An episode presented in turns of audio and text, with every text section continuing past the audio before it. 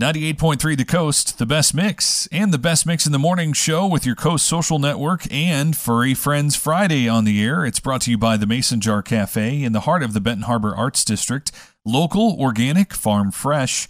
And on this morning's show, we are talking to Irene Weaver, the Vice President and Dog Coordinator for Paws of Hope, to talk about Lucky, the biggest snuggler ever. And he is so cute. Just this beautiful little dog here. Tell us a bit about Lucky, Irene. So Lucky came to us from a shelter in southern Illinois. Um, he was surrendered along with four other male dogs. The person that surrendered them um, had eight dogs in the house and got evicted. So surrendered the four. They asked us if we could take two of them. So they transported up here, and we we got two of the dogs. Um, one has been adopted, and now we still have Lucky. And tell us a bit about uh, Lucky and uh, some of his proclivities, because there are some certain things that folks need to know about Lucky, including uh, something right. I think we can all relate to, which is when he gets cold easily, he likes to uh, burrow under blankets. yes, he does. Yes, he does. So Lucky is about 30 pounds, so he's a, a, a, medium to small dog. He does like to snuggle. Um, he gets a favorite person and just wants to be around them.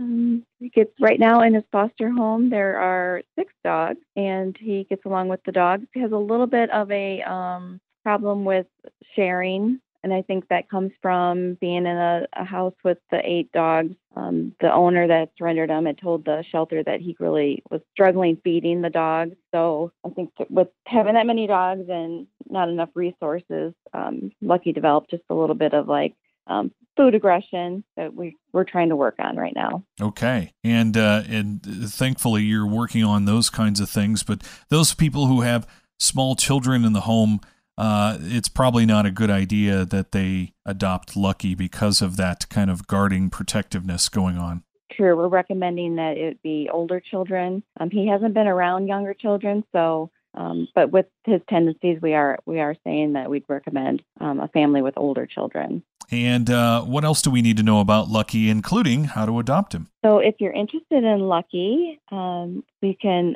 go to our website at uh, and fill out an application, or you can contact us through our Facebook page. We're very active in our Facebook page.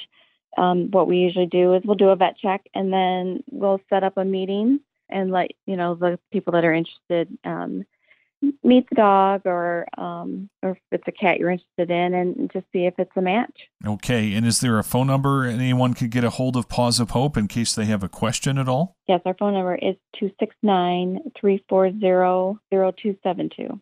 All right, and in addition to uh, adoptions and talking about Lucky, there's also a Mother's Day market by the village of Stevensville that's coming up in May, and volunteers will be out there with uh, some – great ways to raise money for Paws of Hope going on, right? Yes, we're going to have a booth there. Um, we did this a few years ago. It's a very, um, we really liked it, the Mother's Day market. Um, so we're going to have um, crafts and like, you know, dog, dipped dog biscuits and little critter coat and all kinds of things that our volunteers make for us. So we'll be out there, and that is May 8th from 10 to 4. All right, fantastic. Thanks very much to Irene from Paws of Hope for joining us this morning to talk about Lucky.